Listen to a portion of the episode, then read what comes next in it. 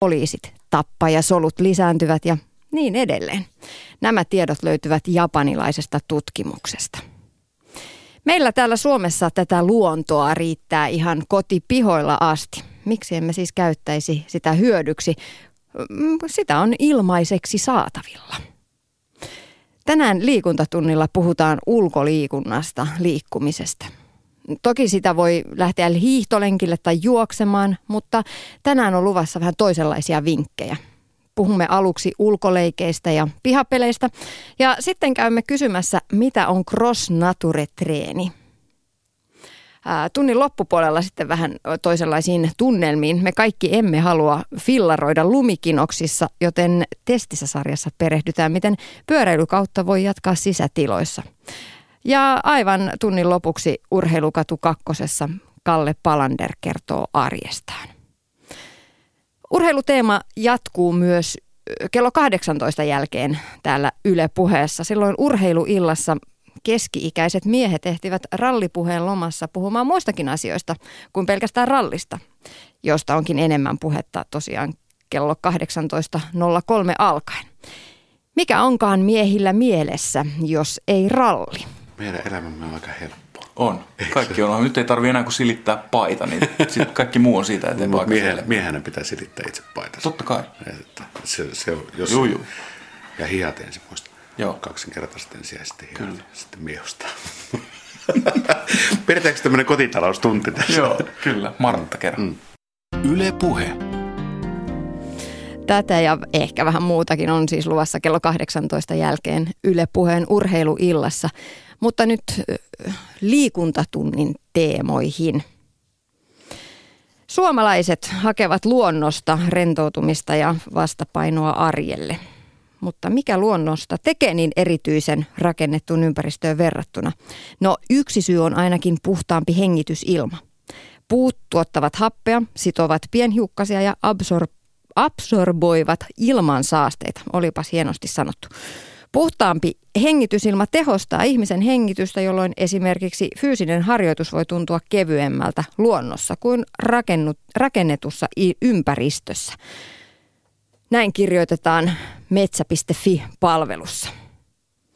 Tänään liikuntatunnilla ei lähdetä nyt ihan arniometsään samoamaan, vaan kannustetaan pienin askelin siirtymään vaikka hetkeksi ulos liikkumaan.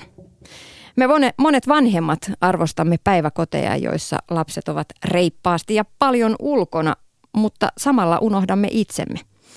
Jos lapset tarvitsevat raitista ilmaa, niin miksi me aikuiset pärjäisimme ilman sitä? Tällä palopuheella toivotan tervetulleeksi studioon Juhan Shilovin Perinneleikit rystä. Tervetuloa. Kiitos, kiitos. Kerro ensin, että mikä on Perinneleikit ry?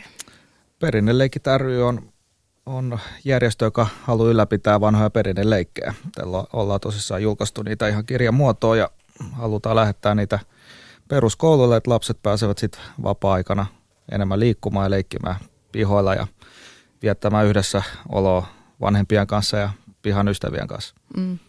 Mitä ne perinneleikit on? Uh, Kuinka vanhoja leikkejä? Joo, siis hyvin vanhoja vanhempia kuin minä itse, mutta tota, tosissaan hyvin vanhoja perinteisiä leikkejä. Tässä on kyllä käytetty vähän niin kuin tuoreempiakin versioita niistä. Eli ihan, ihan siis kymmenen tikkuu laudalla. Sitten löytyy polttopalloa purkista ja kirkonrottaa ja niin edespäin. Mm. Vähän tuoreempaakin selaille juuri tässä liikuntaleikit-kirjasta, jonka olette julkaisseet. Täällä on tahmeita, popcorneja ja – kilttiä käärmettä, sardiinipurkkia, niin. monenmoista leikkiä. Kyllä, niitä on yritetty tosiaan tuohon koota, koota sitten mahdollisimman paljon ja kolme erilaista kirjaa on julkaistu, että pihaleikit, sitten on sisäleikit ja liikuntaleikit ja uusi kirja tulee vielä tuossa ensi vuoden alkupuolella, niin se olisi sitten tarkoitus näille ekaluokkalaisille, kun ollaan laitettu ne leikit sille, että ne on tavutettu, niin on helpompi sitten opetella myös lukemaan siinä mm. samalla. Juha Shilov, ennen kuin oli tietokonepelejä, pihoille ja kentille kokoonnuttiin isossa porukassa leikkimään ja pelaamaan. No nyt ne kentät on tyhjinä ja lapset harrastaa urheiluseuroissa.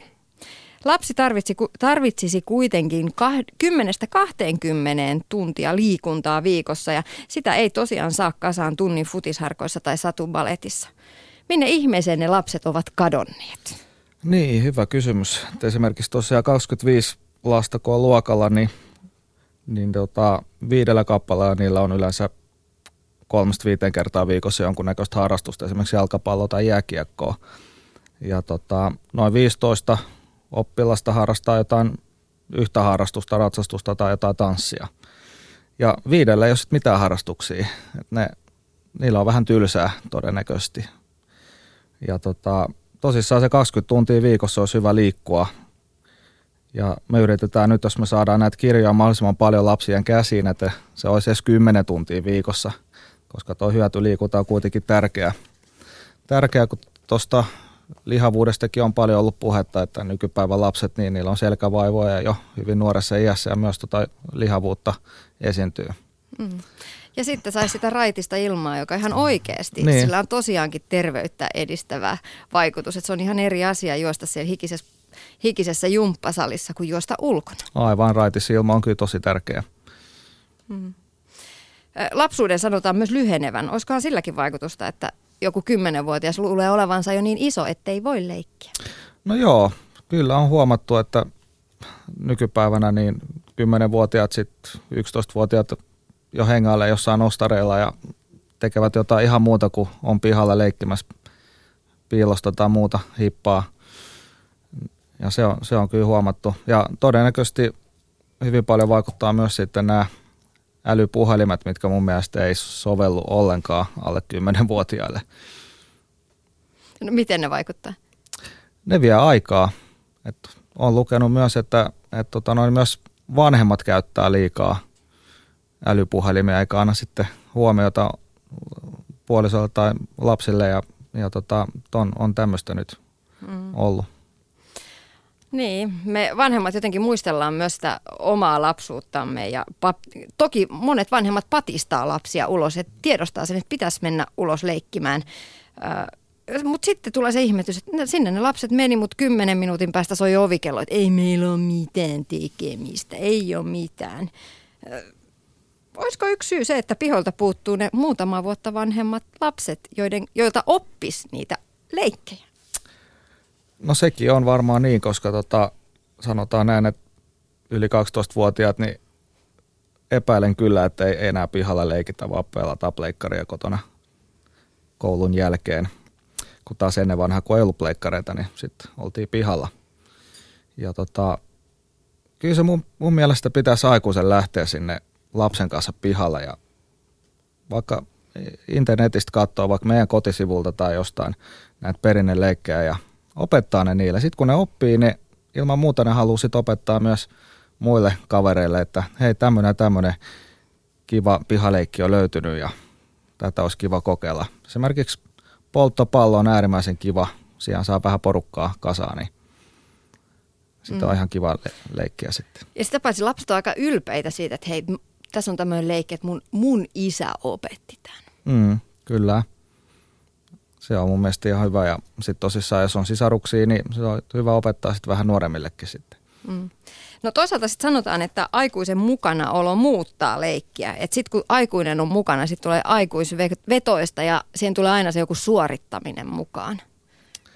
No joo, kyllä se, semmoisenkin on törmännyt. Meillä on, ollaan oltu esimerkiksi tuossa tota, Länsi-Vantaalla aina keväisin vielä tämmöisellä tapahtumalla, niin missä tota, on, on paljon eri-ikäisiä lapsia, niin siellä, siellä huomasi kyllä, että viides kuudesluokkalaiset osallistu leikkeihin ja halusi niin kuin ihan opettajia haastaa siinä, niin kuin, että esimerkiksi elät vastakkain tämmöistä kokeiltiin, niin opettajat oli vähän ihmeessä, että miten niin kuin nämäkin pojat sitten innostu näin paljon tästä, että niin kuin haastaa sitten opettajia mukaan. Mm. Niin, ehkä se on se, että kun osaa valita oikeanlaisia leikkiä oikein ikäisille. Mun omia ihan parhaita lapsuusmuistoja on sieltä 70-luvun lopusta ihan 80-luvun alusta. Muutamat juhannukset, kun oltiin telttaretkellä puolen suvun kanssa. Siellä sitten setien ja tätien kanssa siellä saaressa pelattiin yhdessä purkkista. Hmm. Kaikki juoksi piiloon. Kaikki aikuiset oli mukana. kerran mun sisko muun muassa unohtui piiloon, koska hänelle oli neuvottu niin hieno piilo, että älä tuu vaan pois sieltä. Sinne jäi. Ei sentään nukahtanut.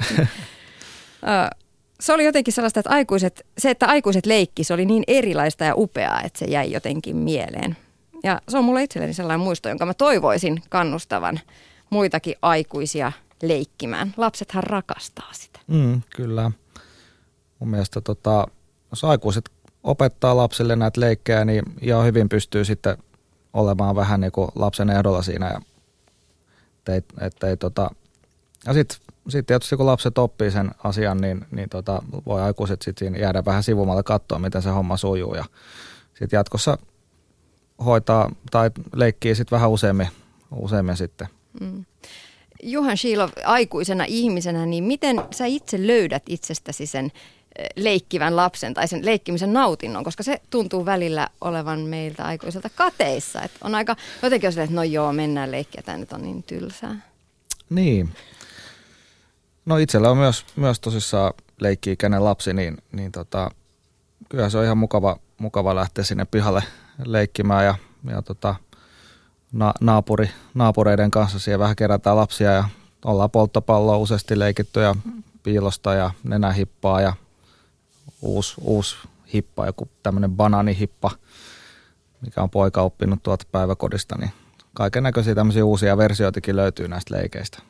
Hmm. Mutta joudutko jotenkin kaivelemaan sitä leikkimisen intoa itse? No vähän joutuu, vähän joutuu patistaa kyllä, mutta tota, kyllä sitten sit innostuu, kun katsoo, että lapsilla on hauskaa, niin siellä pääsee mukaan sitten. Mm. No, jos otetaan jotkut alle viisivuotiaat lapset, niin heidän kanssaanhan tuommoiset isot ryhmäleikit on aika haastavia. Mm. Et eihän sen ikäinen uskalla edes jäädä yksin piiloon, jos ajatellaan näitä mm. piiloleikkejä.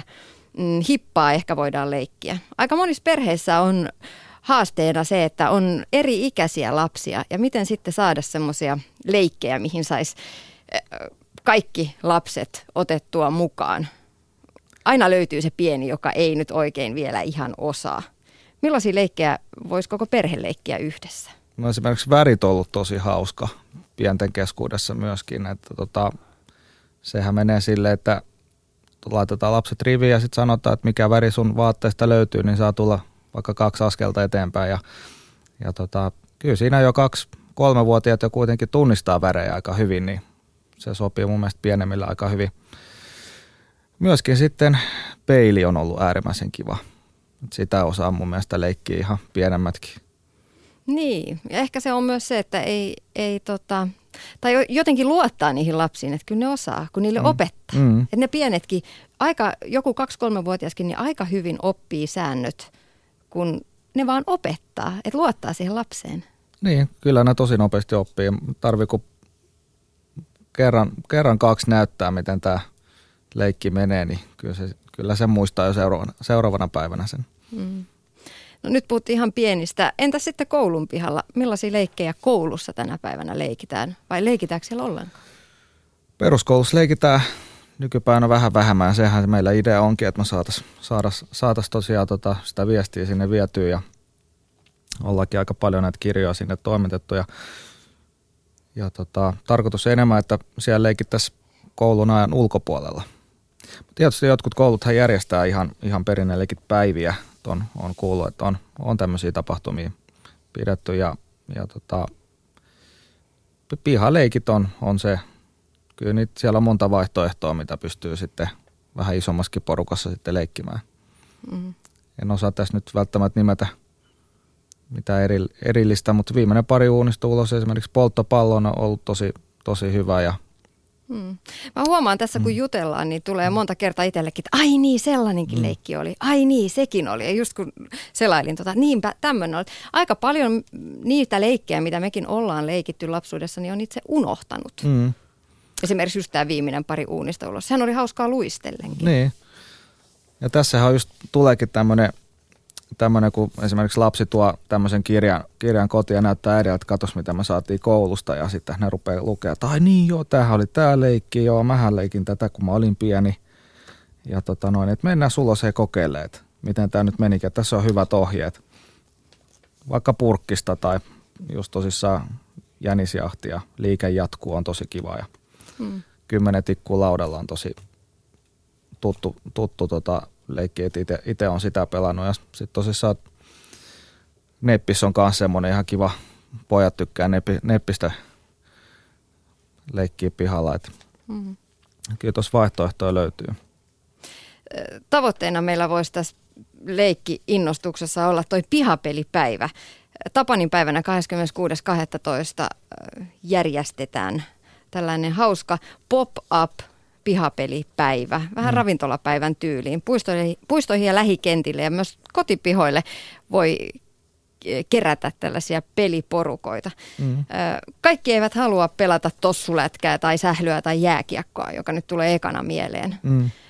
Juha Siilov, mitä vinkkejä sinä antaisit, että mitä pihaleikkejä voisi pelata tai leikkiä sitten pihapelipäivänä? No, kyllähän ne, melkeinpä ne, mitä mä äsken, äsken jo tuossa mainitsin. Hippo on aina hyvä. Sitten tietysti tuo polttopallo, se menee, menee aina hyvin. Jos on lunta maassa, niin tietysti tuo 10 tikkuu laudalla on vähän haasteellista, mutta sitten liike jatkuu ja värit, tällaiset, niin niitä voi ihan hyvin, hyvin tosiaan siellä pelata ja niin tota, ei, ei tässä nyt muuta tuu mieleen. Mm. Mitä sä sanoisit, minkä takia aikuisenakin kannattaisi leikkiä? No, siitähän saa, siitähän saa itsensä hyvälle mielelle ja saa hyötyliikuntaa ja pystyy viettämään perheen kanssa yhteistä aikaa. Se on tämmöistä perheessä yhdessä oloa. Ja, ja tämä on kuitenkin ollut vähän katoavaa kansanperintä, nämä perinneleikit, niin se on mun mielestä hyvä, että lapset, lapset tota noin, niin oppii näitä leikkejä ja että ne ei pääse unohtumaan. Mm. Ja meillähän tosissaan Helsingin kaupungin kanssa on, on tota yhteistyötä sen verran, että me tuossa ensi vuonna juhli, juhlivat noin Helsingin leikkipuistot, niin satavuotis synttäreitä, niin olisi tarkoitus tehdä sellainen maailman ennätys, missä kaikissa Helsingin leikkipuistoissa leikittäisiin samaan aikaa samaa leikkiä. Et katsotaan, miten, miten se onnistuu, mutta uskoisin mm-hmm. näin, että, että saadaan kyllä innostumaan. Hauska idea. No. Minkä takia sulle itsellesi on, on tärkeää viedä tätä leikin ilosanomaa perinneen leikkien muodossa eteenpäin? No ja just, just sen takia, että, että tota, lasten, lasten sosiaaliset taidot kehittyy, varsinkin kun ne pihalla on yhdessä ja leikkii. Ja sitten sitä hyötyliikuntaa. Ja sitten, että nämä leikit ei tosissaan katoisi, koska, koska tota, nykyään nuo tietokoneet vähän vie, vie aikaa nyt enemmän. Mm. Toki tietokone tuo uusia leikkejä, mutta kyllä se meidän vanhempien tehtävä on pitää myös näitä vanhoja leikkejä niin. elossa. Liikkuminen on terveellistä ja tosissaan tuo ulkoilu on äärimmäisen hyvä ja sitä pitää saada se parikymmentä tuntia viikossa, niin tämä on äärimmäisen hyvä, hyvä keino, keino tosissaan mm. lähtee vaan pihalle leikkimään. Mm. Ja tekee hyvää myös meille aikuisille. Kyllä. Kiitokset vierailusta. Joo, kiitos. Liikuntatunti. Tiina Lundberg. Erilaiset cross-treenit ovat kovassa huudossa tänä päivänä. Cross-treenaus on monipuolista, useita eri harjoittelumuotoja yhdistävää tehokasta harjoittelua, jossa käytetään hyödyksi erilaisia muista yhteyksistä tuttuja kuntoiluvälineitä. Se on turvallisesti, turvallisesti ja tehokkaasti kehoa muokkaava harjoittelumuoto, jossa palataan kuntoilun alkujuurille. Näin kerrotaan cross-treenauksesta. Tänään liikuntatunnilla tutustutaan erääseen cross-harjoittelun muotoon. Kyseessä on ruotsalainen konsepti, joka nyt pikkuhiljaa rantautuu myös tänne Suomeen. Cross Nature tai Cross Nature, ihan miten vain halutaan lausua, on treeniä, jossa tavoitteena on saada kokonaisvaltaisesti vahva vartalo. Näin kertoo lajin Suomeen tuonut Anna Markelin. Nyt lähdetään kaivopuistoon ja tavataan kaksi äiti-vauvaryhmässä treenaavaa Crossnature-harrastajaa. Anna-Marie Rönnqvist ja Annika Lübeck ovat vauvoineen olleet mukana tämän syksyn ajan. Yle Puhe. Teillä on nyt treeni takana. Mikä on fiilis? Tosi hyvä fiilis. Tämä oli hyvä treeni. On kiva treenata ulkona. Joo. Hyvä treeni oli. Mitä te teitte tänään? No siis mehän treenataan täällä ulkona sillä, että on joko lapsen äh, vaunut mukana, siis ju- juoksenellaan täällä kaivopuistossa ja sitten tota, tehdään semmoisia ihan normaaleja sit- sitappeja ja vatsaliikkeitä ja vahvistetaan selkää ja tällainen. Peruslihaskuntoa, joo. Ja sitten myös vähän sykettä mm. aina välillä. Niin teillä on tällainen äiti, äitilapsiryhmä. Joo, on. Kyllä, ja ulkona. Mm. ulkona. Ja se on se ehkä kiva juttu, miksi mäkin lähdin. Mä en ryhmiin nimittäin muuten olisi mennyt, jos ei ulkona oltaisi. Mm. Cross Nature on tämän treenin nimi. Kertokaa nyt lyhyesti, että mistä tässä on kyse? No just siitä, että ollaan, ollaan ulkona ja käytetään sitä, mitä on niinku olemassa täällä ulkona. Että ei ole, ei ole sit mitään niinku painoa mukana tai mitään tällaista, käsipainoja ei mitään tällaista, vaan tehdään omilla niinku, kropan painoilla niin sanotusti. Mm. Niin kehon tuntemuksista niin kuin lähdetään ja sitten niin säässä kun säässä, oliko tässä viikko sitten kun oli kaatosade ja me oltiin kahdeksan, kahdeksan likkaa täältä, täällä vaunujen kanssa, niin oli aika, aika haastava. En olisi kyllä aikaisemmin lähtenyt, mm. lähtenyt semmoiseen. Niin ja sitten sanoit, että sykettä nostetaan välillä. Joo, nostetaan kyllä niin kuin yllä, siis juoksenellaan puiden, puiden ympäri tai lasketaan puita tai, tai tota, tehdään erinäköisiä vaunun kanssa, vaunun kanssa ylämäkeen juostaan tai, tai näin. Ja sitten ihan juoksutreeniinkin, ihan tekniikkaa aina silloin tällä harjoitellaan. Et monihan täällä sitten juoksentelee muutenkin. Sanoitte, että juoksette, juoksentelette puitten ympäri ja laskette puita. Kuulostaa vähän lapsenomaiselta touhulta. Tämä on aika kivaa. Pakko kyllä sanoa. Joo, ja siis on aika, mutta siis toisaalta siis just niinhän se pitääkin olla, että miksi mennä sisälle jonnekin hikiseen saliin, kun voi olla ulkona. ulkona. Niin, ja jotenkin helpompaa nyt, kun lapset on mukana, niin ne on siis vaunuissa ja joko nukkuu tai sitten ne on niin kuin katselee meitä, että mitä me, me tehdään. Niin se on niin kuin ehkä helpompaa sitten, kuin että olisi sisätiloissa. No mitäs varusteita tähän harrastukseen tarvitaan, Annika? No ei kai mitään muuta kuin lenkkarit ja siis ihan, ihan normi ulkoiluvaatteita. Ei mitään sen ihmeellisempää. Kerrospukeutumista, mutta normi ulkoiluvaatteita.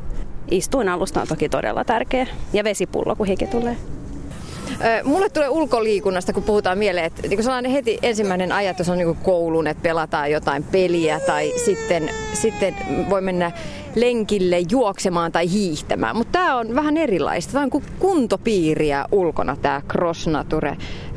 Minkä takia tämä teidän mielestä on hauskaa? No se kun ollaan ulkona etenkin. Täältä niin saa happea ja sitten keskellä päivää niin aurinkokin näkyy, vaikka on pimeä marraskuu. Ja, ja pääsee niin kuin, siis on pakko lähteä ulos lapsenkin kanssa, ettei jää sinne kotiin, kotiin sohvan, sohvan perukoille lueskelemaan tai muuta. No tämä on ollut kiva, kun tässä on kanssa tuttuja ja, ja just sillä että niinku helppo nähdä se tällainen päivisin, että ei, ei mene sitten, että menee yksin jonnekin iltaisin liikkumaan, että tämä on niinku kiva tämmöistä ryhmäliikuntaa jo. Ja tähän aikaan oltaisiin muutenkin vaunulenkillä aika usein, mutta ei kaatosateessa kylläkään. Mutta... Kuulostaa jotenkin kaatosateessa tuolla noin tehdään vatsalihasliikkeitä nurtsilla. Aika sottasta puuhaa. Miten ihmeessä te kestätte sellaista? No me ollaan itse asiassa nyt tämä syksyhän on ollut niin hyvä ja hieno, että ainoastaan kerran on satanut, niin, niin se oli tietenkin vähän erilaista kuin mitä nyt tänään esimerkiksi, kun aurinko paistaa ja on ihanan lämmintä, niin tota, onhan se sottasta silloin, että pakko sanoa, että pitää, piti niitä vaatteita silloin niin putsata ihan, ihan kunnolla. Oli jo osoittaa, mutta yhdellä oli jätesäkki päällä, niin se kai vähän auttoi, auttoi asiaa. Toisella oli ikään joku semmoinen pukupussi, jossa oli reijät, sekin toimi hyvin. Oletteko te huomannut, että miten se raitisilma vaikuttaa mieleen? Tutkimusten mukaanhan luonnossa liikkuminen vähentää esimerkiksi stressitasoja. Mä oon kyllä ehdottomasti samaa mieltä samaa mieltä, että syksy on muutenkin ollut rankka omalta osaltani. Niin kyllä tämä niin ulos, ulos niin pääseminen, niin ihmisten tapaaminen yhdessä tekeminen on kyllä ehdottomasti. Mä tehdään pareittain to- todella paljon. Siinä sitten käytetään niin toisenkin voimaa hyväksi, mikä on sekin kiva, koska yksinhän sitä ei pysty, ei pysty sit niin kunnon ohjauksessa, niin se toimii hyvin.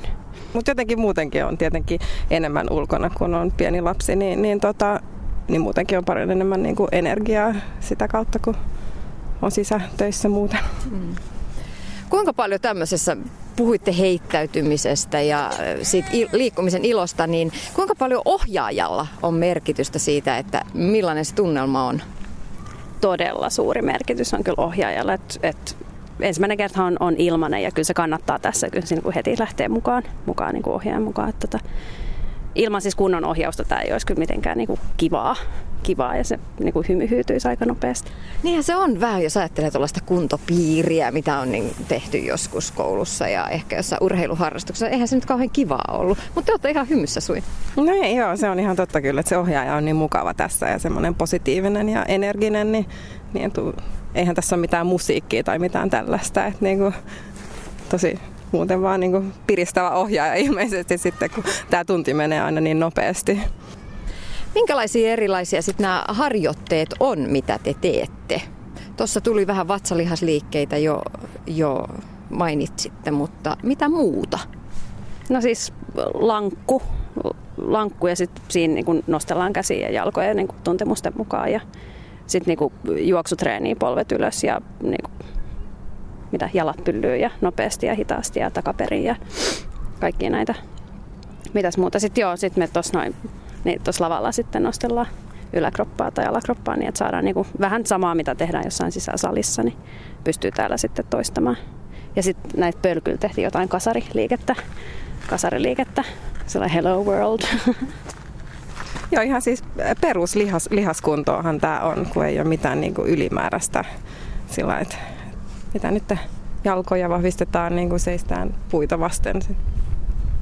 Oletteko saanut jotain aha-elämyksiä tästä, tästä tota, treenistä, sellaista, että on tullut mieleen, että ai vitsi, että en, enpä tajunnut, tajunnut, kun on jumpassa käynyt, että tämä pitäisi tehdä näin, tai että joku on tehnytkin joskus ihan väärin jonkun liikkeen? No siinä mielessä tämä on tosi hyvä, kun meitä on suht, suhteellisen vähän tässä ryhmässä ja se ohjaaja tietenkin kiertää ja, ja kertoo, että miten tässä pitää niin kuin, ja mihin sen tarvii niin kuin, tuntuu sen liikkeen. Että kyllä niin kuin, en mä nyt, siis ihan varmasti on tullut aha-elämyksiä tämän, tämän syksyn aikana, mutta mut just se, että niinku saa sitä, että kertoo aina ne, että, että missä pitää tuntua ja miettikää, että nyt tämä pitää tuntua tässä näin. Niin jotenkin sekin auttaa siihen, että saa sen liikkeen jotenkin oikeaksi. Niin, noissa jumppakeskusten, liikuntakeskusten ryhmissä on aika paljon usein osallistujia, niin siellä ei oikein pysty sillä tavoin ohjaajat mm, yksilöllisesti auttamaan. Oletko saanut aha-elämyksiä tämän syksyn aikana? Olen kyllä ehdottomasti saanut. Että aika väärin on kyllä tehnyt, kun ei ohjaaja ollut. Mutta tämä on vähän niin kuin olisi vähän personal traineri ja sitten toisaalta ei. Ja sitten ryhmäliikuntaa ja toisaalta ei. Ja sitten kuitenkin to- todella itsenäisesti tehdään. Mutta saa niinku yksilöohjausta ja sitten saa vähän vauvanhoitoa välillä, välillä kanssa, jos vauva huutaa.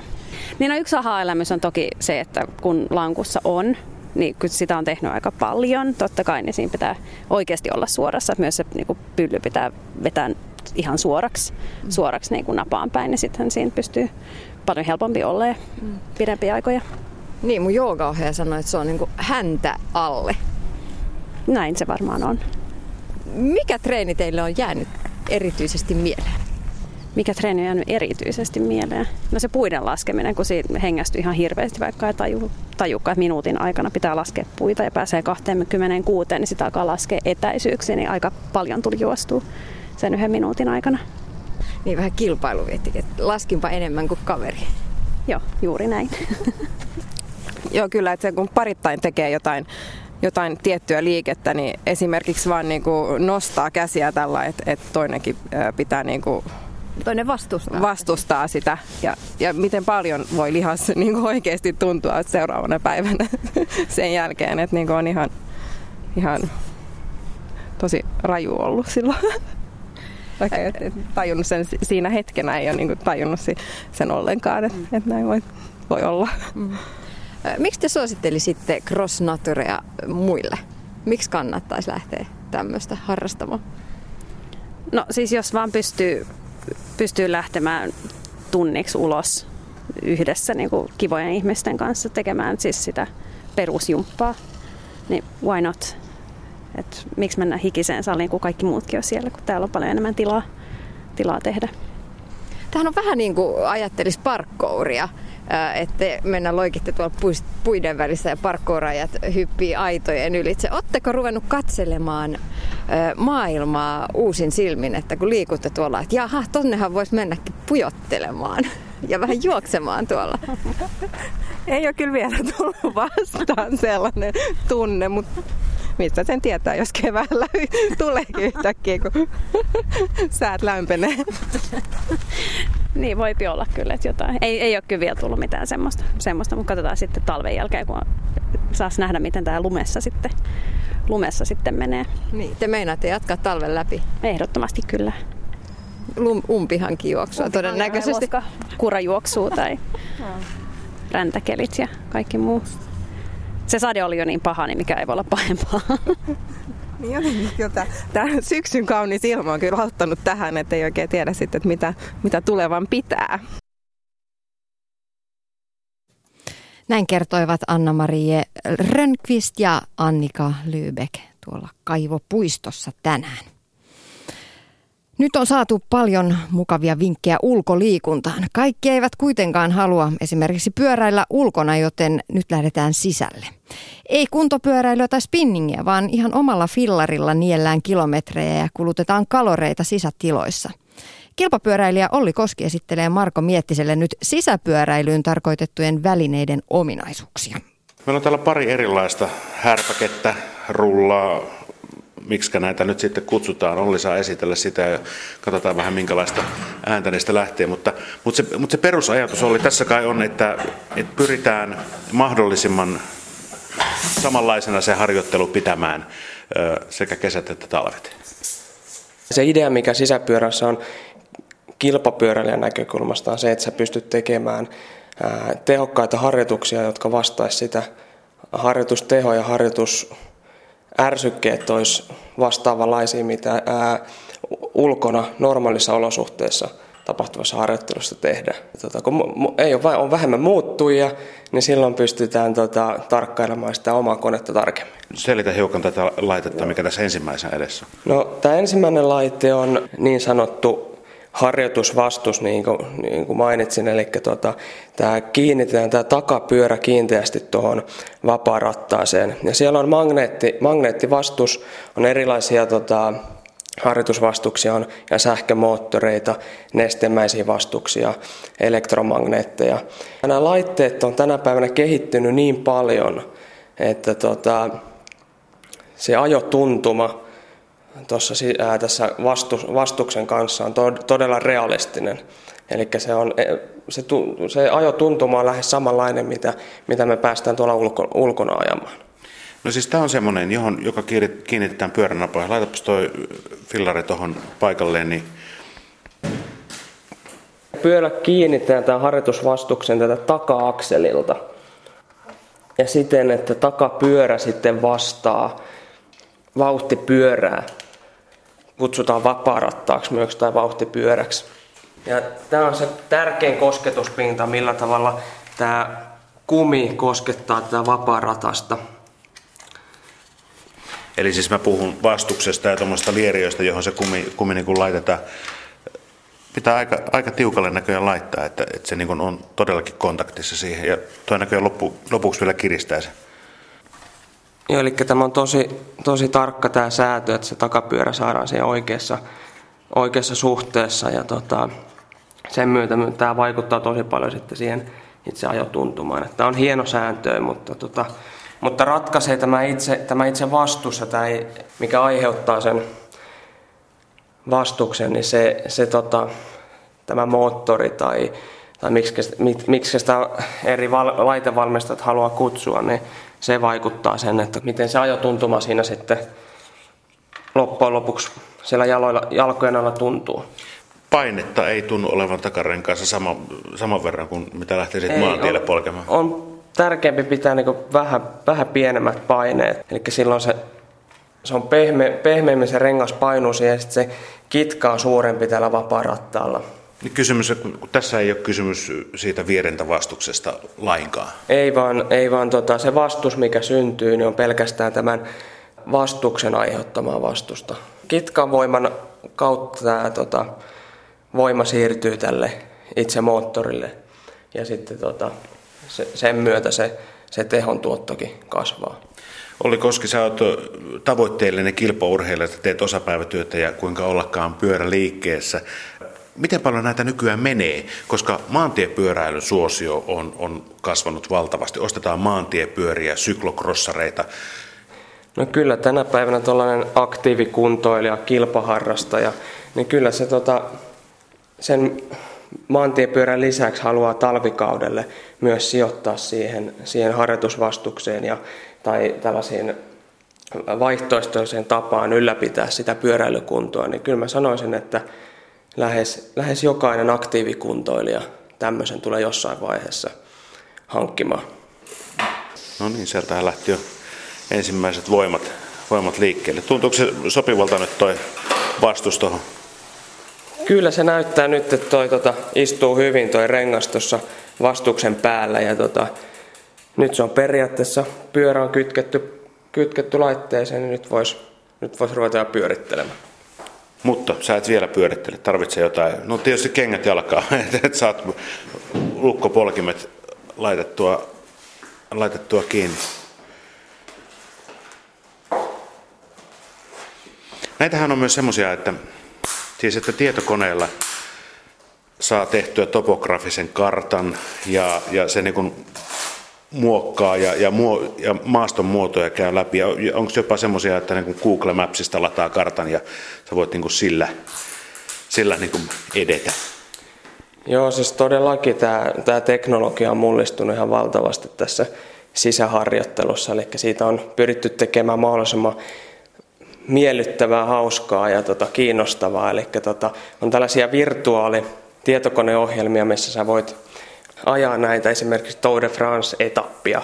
Eli sä voit ladata siihen sun harjoitusvastukselle tämmöisen virtuaalisen kisan, mikä sitten realisoituu. Että tota, niin, ja tarvittaessa vaikka netin kautta yhteydessä olla muihin ihan missä päin maailmaa tahansa Joo, oleviin. eli on myös mahdollista ajaa, niin kuin, jos on samanlaiset tekniset laitteet kavereilla sun muuten, niin tässä pystyy ajaa kisaa niin kuin etäyhteydellä kavereiden kanssa järjestää omia kisoja. Mm.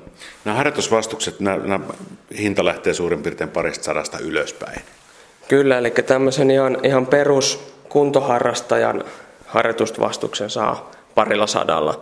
Mutta silloin, jos haluaa satsata siihen laatuun ja ominaisuuksiltaan sitä huippuluokkaa, niin siihen saattaa yli tuhatkin euroa mennä kyllä tämä on sellainen laite, että sillä pystyy erittäin hyvin ylläpitää sitä lajinomaista kuntoa. Että silloin kun varsinkin talvekaudella Suomessa olosuhteet rupeaa menemään aika epäinhimilliseksi, mm.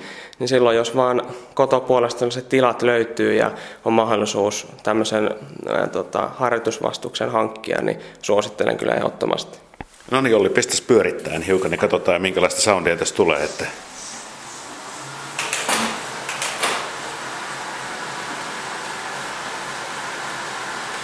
Tota, millä kadenssilla sä yleensä niin kun pyrit ajamaan tämmöisellä harjoitusvastuksellakin ajassa?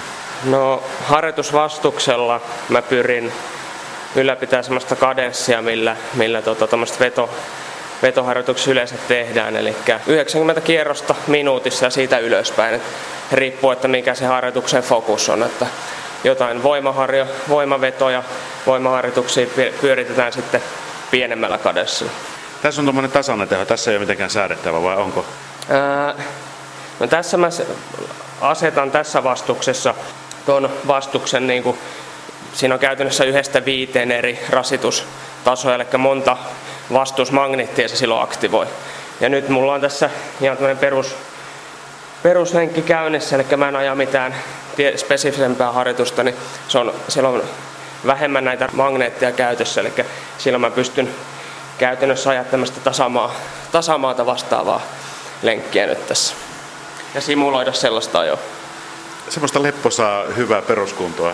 Nimenomaan tämmöistä leppoista pyörittelyä, millä, mitä tota, pitäisi pyrkiä ylläpitämään silloin, kun ulkona ei pääse ajamaan. Tässä vieressä on, on ihan toisenlainen, toisenlainen vempain, vempain, jossa on kolme rullaa, mutta ei kyllä niin kuin, ja nekin on muovisia. Joo, eli tota, tämmöinen vaihtoehtoinen harjoitus- tai sisäharjoittelutapa on tämmöiset tekniikkarullat, vapaat rullat, missä sitten tota, pyörää pystytään polkemaan niin kuin vapaasti noiden rullien päällä, eikä siinä ei ole mitään kiinteätä, kiinteätä tukea tai, tai pyörä ei mitenkään kiinnitetä, vaan takapyörä on kahden rullan päällä ja etupyörä on taas sitten yhden vapaan rullan päällä.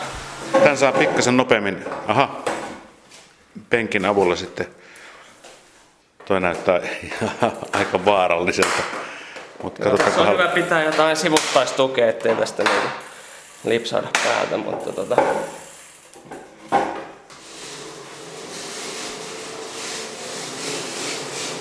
Nyt siis Olli Polke, mä, mä otan, otan, kuvan tästä meidän, meidän nettiin, koska tämä on, tää on oikeasti aika, aika huiman näköistä. Tässä myöskin etupyörä pyörii. Kyllä, eli tässä on kolme pyörää ja pyörän akselit on silleen, että tekniikkarullien etu, etumainen pyörä on tämän tota, pyörän etuakselin tasalla. Ja sitten taas nämä kaksi takimaista rullaa tulee tuon pyörän taka-akselin väliin. Ja tota, tekniikkarullien ideana on niin kilpapyöräilijän näkö, näkökulmasta se, että täällä pystytään tekemään erilaisia tekniikkaharjoituksia, millä pyritään kehittämään tota pyöritystekniikkaa nopeammaksi, tasaisemmaksi ja pystytään tekemään erilaisia nopeusharjoituksia. Kummasta tykkäät enemmän? Tämä, tämä on tuommoista niin vapaata, tämä pyörä koko ajan heiluu puolelta toiselle. Sä siis totta kai ohjaustangolla pystyt tekemään, tekemään näitä ohjausrikkeitä. Toinen on, on, on niin ihan, ihan täysin stabiilisti paikallaan, että niin kumman sä valitset? No mä, mä joudun valitsemaan molemmat. Tämä on tärkeää, että mulla on olemassa molemmat harjoittelu tukemaan tuota mun harjoittelua. Ehkä tällä mä teen tämmöisiä palauttavia harjoituksia ja ylläpidän sitä pyöritystekniikkaa teen nopeusharjoitteita. Mutta silloin kun pitää tehdä tehoharjoitteita ja, ja tota, saada, saada sitä kuntoa ylöspäin, niin silloin vaaditaan tuommoinen kiinteä vastus, jolla sitten tota, pystytään tekemään tosiaan tällaisia tehokkaita harjoituksia ja, ja tota, mitkä sitten oikeasti kehittää pyöräilijänä ja kohottaa sitä kuntoa. No, otetaan sellainen tyypillinen tämän päivän ö, uusi asiakas, joka tulee hommaan maantiepyörän itselleen ja, ja innostuu lajista. Kumpaa sä suosittelet hänelle? No, tämmöinen aktiivikuntoilija, joka haluaa aloittaa sisäpyöräilyn niin sillä omalla kuntopyörällä tai kilpapyörällä, niin kyllä mä suosittelen tämmöistä kiinteätä vastusta, koska siinä pystyy kuitenkin eri säädöillä tekemään niitä kevyitä pyörityksiä, pyörittelyjä ja sitten myös, jos oikein innostuu, niin siinä kyllä resursseja riittää sitten niin kuin isompiinkin, isompiinkin ja tehokkaampiin harjoituksiin. Näin kertoi kilpapyöräilijä Olli Koski. Lopuksi liikuntatunnilla tavataan Kalle Palander. Eilen sunnuntaina juhlittiin isän päivää ja myös Urheilukatu kakkosessa ohjel- ohjelma, Urheilukatu 2 ohjelmassa sivuttiin aihetta. Kai Kunnas pääsi vierailemaan Viron upeissa maisemissa Kalle Palanderin nykyisen kodin vanhan kartanon tiluksilla. Entinen alppitähtemme avasi ovet kotiinsa, jossa temmeltävät Kallen ja Riina-Maijan lisäksi lapset Oda Sofia sekä kaksoset Romeo ja Mona Liisa.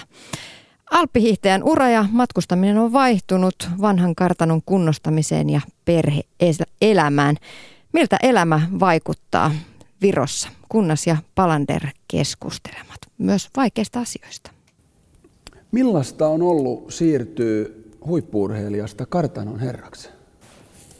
No ei se ihan helppoa. Mä luulen, että huippuurheilijasta ihan sama miksikä herraksi tai kotirouvaksi tai koti-isännäksi tai ihan miksi vaan olisi siirtyminen, niin ei se ole helppoa missään nimessä. Että tota, kyllä mä voin sanoa, että tämä on ollut aika toisaalta helkatin hienoa, mutta että onhan tämä niin urheilijan näkökulmasta ollut aika tuskien taivaalla, että vielä puolitoista kuukautta, kaksi kuukautta sitten, niin pohdittiin todella tarkkaan ja mä pohdin itse, että teenkö vielä comebackin, kerkeenkö vielä sotsiin, jos nyt mä alan treenaamaan, mutta kyllä sitten tuli realiteetit vastaan oikeasti, että ei enää, ei enää kerkeä. Sitten vielä Veili MM houkutteli, houkutteli vielä entisestään, että nois puolen vuoden päästä, puolentoista vuoden päästä, että, että sekin oli yksi semmoinen, niin että okei, että jos mä sotsiin kerkeen vielä saada itteni kuntoon, niin miten sitten puolentoista vuoden päähän MMI, että kerkeenkö sinne, mutta ei se, se ei vaan ollut. Että mä oon oikeasti niin kuin vääntänyt ja kääntänyt tämän mun lopettamisen kanssa todella pitkään, mutta kun se ei ole vaan realistista enää millään lailla. Ja, ja tota, siirtyminen tällaisen normaaliin elämään, niin siinä on omat hyvät ja huonot puoleensa. Että sä oot yhtäkkiä, puhelin ei soikkaa enää, sä oot kotona ja ei olekaan enää kavereita, ei paljon, ei paljon jätkät enää soittele. Et, tota, et, et se oli vähän erilaista silloin aikanaan. Ja, ja, ja tota, nyt on vähän erilaiset kuviot tietenkin, että, että sit pitää hakea ne fiilikset muualta. Niin, sä sanoit äsken, että, että mistään ei voi niin kuin saada samaa kiksiä kuin siitä, kun sä oot starttipallilla ja kuulet sen, että 10 sekuntia sit lähetään. Näin isänpäivänä on pakko kysyä, että millaiset kiksit isyys antaa? No kyllä se tota, silloin kun meillä nyt nämä viimeiset lapset eli kaksoset syntyi, niin, niin, niin se oli mun ensimmäinen synnytys, missä mä olin mukana, niin kyllä mä voin sanoa, että, että silloin tuli ensimmäistä kertaa niin kuin sellainen, että mä luulin saavuttaneeni jotain ja, ja ne fiilikset, mitä oli, kun sä voitit Kitspyölin kisan tai jotain, niin eihän se ollut mitään verrattavissa siihen, mitä taas siellä synnytyssalissa on, kun ensin, ensin syntyy Romeo ja sitten Mona Lisa siihen 15 minuuttia myöhemmin, niin onhan se ihan mieletön fiilis oikeasti. Että, tota, et, mä luulin, että, että mikään ei hetkauta mua enää, mutta kyllä toi oli ihan mieletön, mieletön juttu. Ja tietenkin siinä kun arkipäivä koittaa, niin, niin, niin kyllä sinne pari kertaa on miettinyt tätä isyyttä, että olisiko täällä jotain muuta kaveria tai homman pyörittämiseen. Eihän se helppoa ole missään nimessä. Kyllä urheilijaelämä on huomattavasti paljon helpompaa. Et tota... Mikä isyydessä on niin vaikeaa? En mä tiedä, vähän riippuu siitä lähtökohdasta, mistä on lähtöisin. Että, et tota, kyllä mä mietin jossain vaiheessa, meillä Oda Sofia on kuusivuotias ja sitten se sanoi mulle, että iskä mennään pelaan tennistä ja mennään uimaan ja tehdään sitä ja tätä, niin mä soitin mun äidille, että miten hemmetissä mun isällä oli aikaa. Aina kun mä sanoin jotakin, että tehdään sitä tai tehdään tätä, niin en, en muista ainakaan, ehkä nyt aika kultaa muistut, mutta että tota, en muista ikinä, että sillä ei olisi ollut aikaa. Millä tavalla sä kaipaat sun isääs nyt? No tota niin, mulla on jopa pari kaveriakin, jolla on vielä mun isän puhelinnumero puhelimessa ylhäällä, joka on mun mielestä sairasta, mutta niin on mullakin vielä. Et silloin varsinkin aluksi, kun erinäisiä ongelmia urheilun ulkopuolisissa asioissa, niin oli pari kertaa silleen, niin että puhelin piti kaivaa, että mä soitan mun isälle.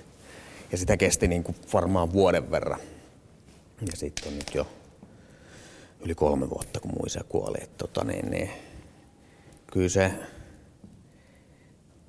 kyllähän se siis okei, okay, silloin kun mä alan ammattimaisesti urheilemaan, niin kyllähän se oli aika, aika kaukana isä-poikasuhteesta, ettei se, mä pidin sitä valmentajana enemmän. Mutta kyllä meillä oli aika, aika hemmetin hieno, siis ilman mun isää, niin mä en olisi ikinä saavuttanut yhtään mitään. Sehän on ihan selkeä. Kyllähän mun on se niin kuin myönnettävä, että kyllähän se niin kuin piiskas mua eteenpäin koko ajan. Ja aina kun mä luulin saavuttaneeni jotakin, M pronssia Junnu M, missä, niin se ei pitänyt sitä minä. Että se aina piiskas lisää. Ää, 2005 kaudella, kun mä voitin maailmankapissa kuusosakilpailua eniten mitä kukaan muu sillä kaudella maailmankapissa. Mutta mä olin pujottelukapissa ja suurpujottelukapissa molemmissa kakkonen niin se ripitti mua niin, se poimi vain ja ainoastaan ne huonot kisat sieltä, mm. siltä kaudelta, kun käytiin keväällä palaveri. Mä muistan, kun mun äiti itki silloin, että ei se nyt niin huonosti mennyt siinä vieressä. Ja tota, et kyllähän se niinku piiskas mua hemmetisti. Mutta tota, kyllä mun kiitollinen pitää olla, oikeasti suomalaisen alppihiidon pitää olla kiitollinen, tällainen jätkä oli joskus, että saatiin jonkinnäköinen niin kuin aloitus tähän hommaan. Ja toivottavasti nyt en jää ainoaksi maailmanmestariksi, enkä uskokaan, että näin tulee tapahtumaan.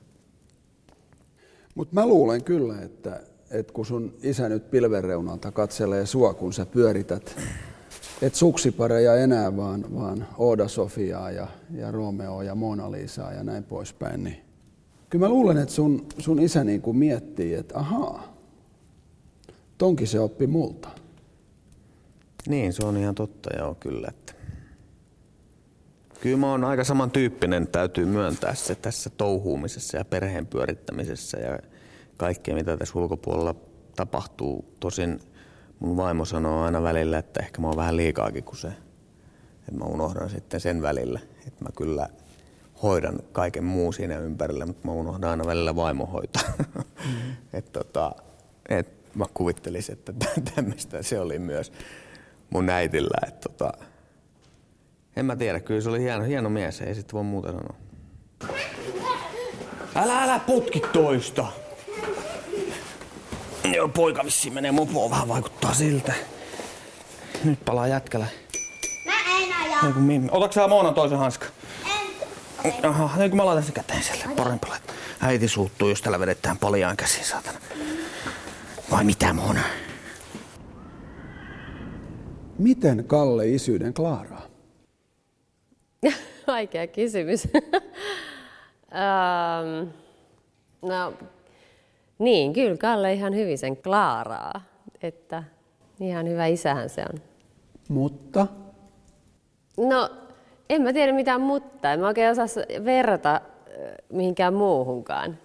Mihin, kun ei ole kokemuksia muiden miesten isänä olemisesta, niin, niin vaikea verrata. Mm. Millainen isä Kalle on? Um, aika räiskyvä. Et sen takia varmaan lapset tykkää.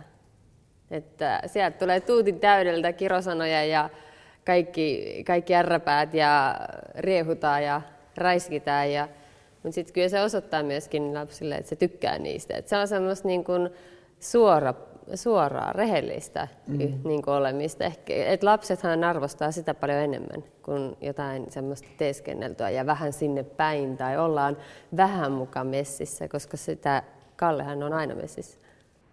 Ja sitten mulla on noin kengät, miten sattuu, kun ei iski saa pistettyä niitä. Meidän pikku monskun lissu.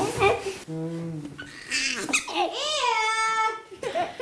Noin temmelsi Kalle Palander lastensa Oda Sofian, Romeon ja Mona Lisan kanssa. Tässä oli liikuntatunti tältä päivältä. Tiina Lundberg kiittää seurasta huomenna Jere Pehkosen kanssa.